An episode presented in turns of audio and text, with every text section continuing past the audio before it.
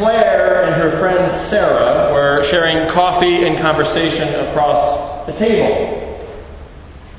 And Claire said, You know, when I, when I get down in the dumps, when I really get down in the dumps, I buy myself some new clothes. And Sarah replied, Oh, that's where you get them.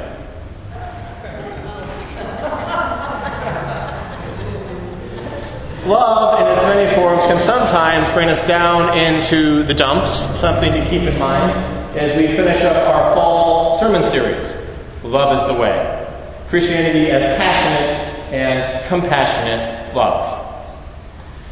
Bishop Michael Curry at the wedding of Prince Harry and Meghan Markle said these words, quote, There's power in love.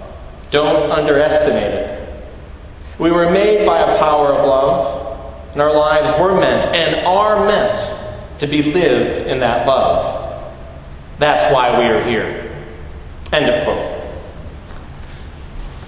And fittingly, Bishop Curry, at the royal wedding, referenced the royal law.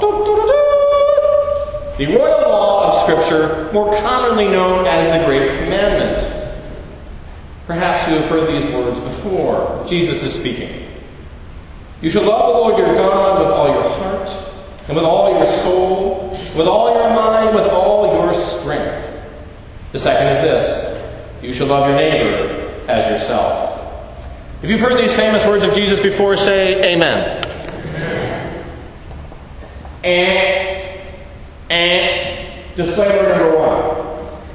Without God's grace, without God's help, without the power of the Holy Spirit feeding the flame of your heart and your mind, without being part of a community of love, the way of love may baffle you, it may frustrate you, it may elude you. After all, did you hear what just took place in today's gospel? The disciples are bickering among themselves about which of us is the greatest. And did you recall what Jesus said to them? As they're bickering about which of them is the greatest, Jesus says this Whoever wants to be first must be last of all and servant of all. All presumably also means those far from you. And, and disclaimer number two. If you have not been feeding your flame, as we talked about in week number one, and if you are not beginning with humanity and building with commonality and blessing with generosity, as we talked about last week, you may find these three principles related to loving those far from you, ideologically and geographically, extremely difficult to live out. But with God's help, let's give it a go anyway. Principle number one pray with them. Pray with them. Let's say it together. Pray with them. Prayer is powerful. Prayer can unite and bind together like nothing else. Prayer can pave a way where no way seems possible. So pray with and for those who are far from you, ideologically and geographically. Pray for that person whose politics makes you boil. Pray for that person who lost so much in the Carolina flooding.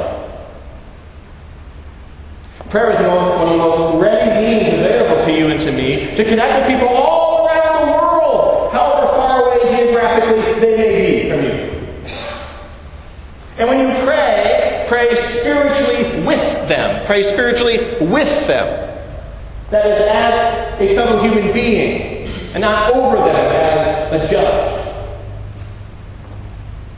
And ideally, though this cannot always happen, pray literally with them, hand in hand, or page by page in the Book of Common Prayer. Pray for their well being, pray for understanding. Don't just use prayer as a heavenly complaint office though that's okay. Here, here's an example. Lord, this person drives me bonkers. Give me more patience. Help me to better understand them. Bless them and their family. Guide them in the way of love. In Jesus' name, Amen. Now, if you find this a difficult red pill to swallow, I remind you of our Lord's words from Matthew chapter 5, verse 44. But I say to you, love your enemies and pray for those who persecute you. Love your enemies and pray for those who persecute you. Are you praying for those far from you? Are you refusing to pray with those far from you? So the first principle is pray with them. Pray with them. The second principle is ponder with them. Ponder with them. Let's say it together. Ponder with them. The Merriam Webster Dictionary defines ponder in this way. Quote, to think or consider especially quietly, soberly, and deeply. End of quote. And dictionary.com defines ponder as, quote, think about something carefully, especially before making a decision or reaching a conclusion. End of quote. Ponder with those far from you. Learn their reasons and learn their arguments, those, those who are far from you ideologically. And ideally, learn the best reasons they have and the best arguments that they have. And ponder the lives. Look up on the map and learn something about those who are far from you geographically. Because all too often, folks, all too often, you and I readily swallow. We gladly swallow and we gobble up. And our popular this stuff and smelly, steamy abundance. Caricatures and stereotypes and strawmen of those far from you. Cross the aisle. Walk over the tracks. Talk with someone who is far from you politically, generationally, religiously, racially, socially, sexually, whatever the distance might be. And check this out. Love does not require you agree with them.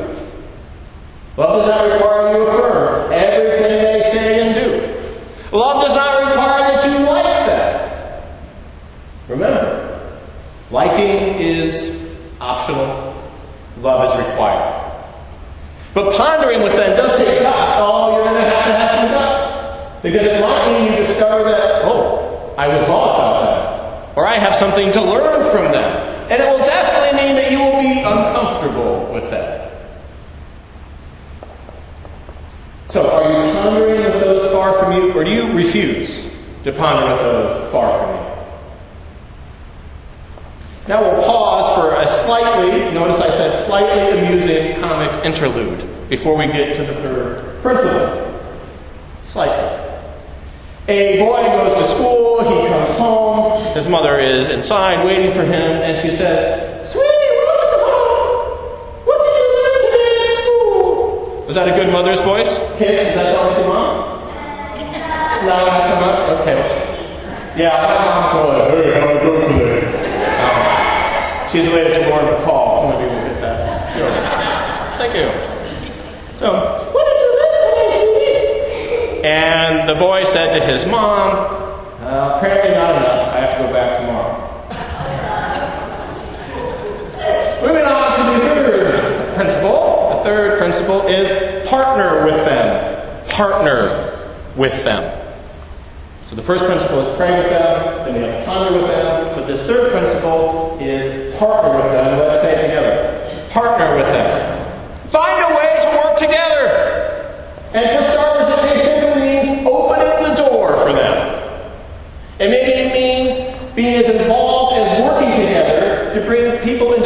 Who are on opposite sides of an issue. Because even people who are ideologically opposed to one another often have common ground. And partner with those far from you geographically by supporting a charity that will bless them, by going on a mission trip to visit them, by exchanging email or letters to get to know them.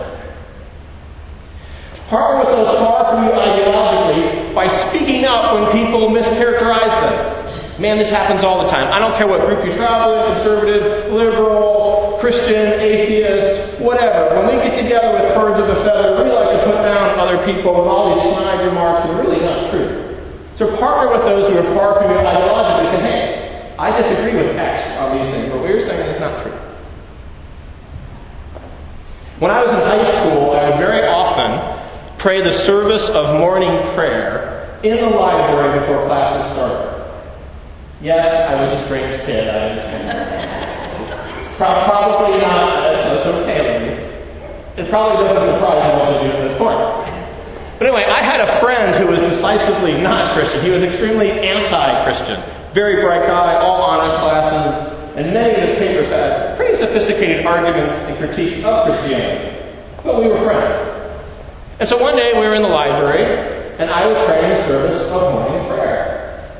And uh, this other kid comes up, and I don't know, he wanted to talk to me, he wanted to bother me, and my friend said, hey, leave him alone, he's praying right now. So in that moment, my friend partnered with me, despite the ideological differences between us. With God's grace, you and I can do the same. So the third principle is partner with them. Okay, let's review the three principles aloud. Let's see if you know them or not.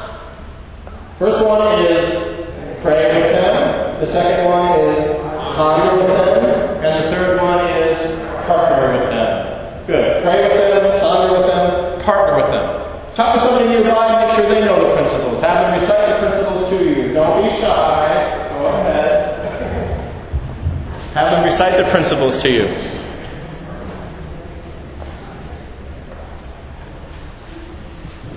And now just because as you go out into the street, I've hired some police to ask you as you leave the. Here we are. So number one is pray with them. Number two is ponder with them. And number three is partner with them. And now the moment of truth that you all know is coming. Which of those principles is the one you really need to implement in your life? Is it praying with them? I mean, have you like been a Christian for all these years and you never pray with those far for you? Yikes. But maybe you've been doing the prayer. So maybe for you, you need to do the pondering with them. Maybe you really need to say, what does this person think? And do some serious reading and serious conversation. Be open to what they have to say. Maybe that's really difficult for you. Maybe you've been doing the prayer. Maybe you've been doing the pondering. But for you, it's the partnering. Like actually work with this person I don't like or these people who I don't disagree with. So which is it for you? Praying with them, pondering with them, or partnering with them?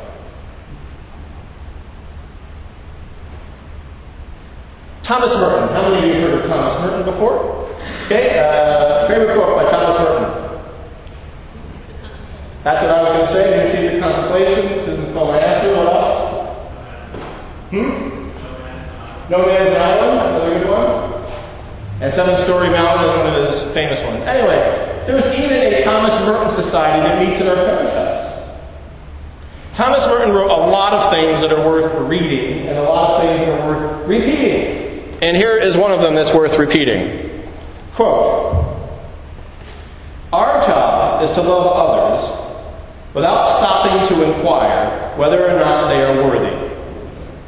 This is not our business. And in fact, it is nobody's business. What we are asked to do is to love. And this love itself will render both ourselves and our neighbors worthy. End of quote. I'll read it one more time.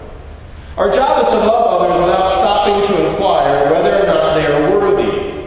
This is not our business. In fact, it's nobody's business. What we are asked to do is to love. And this love itself will render both ourselves and our neighbors worthy. So much of what stops you and me from loving others with sacrificial, selfless, Jesus kind of love is frankly our personal judgment. This person doesn't deserve my time, this person doesn't deserve my love, look at their life, blah, blah, blah, blah, they're not worthy of it. But as we were just reminded by Thomas Merton, that is not your business or my business as Christians, especially if we're striving to be disciples of Jesus.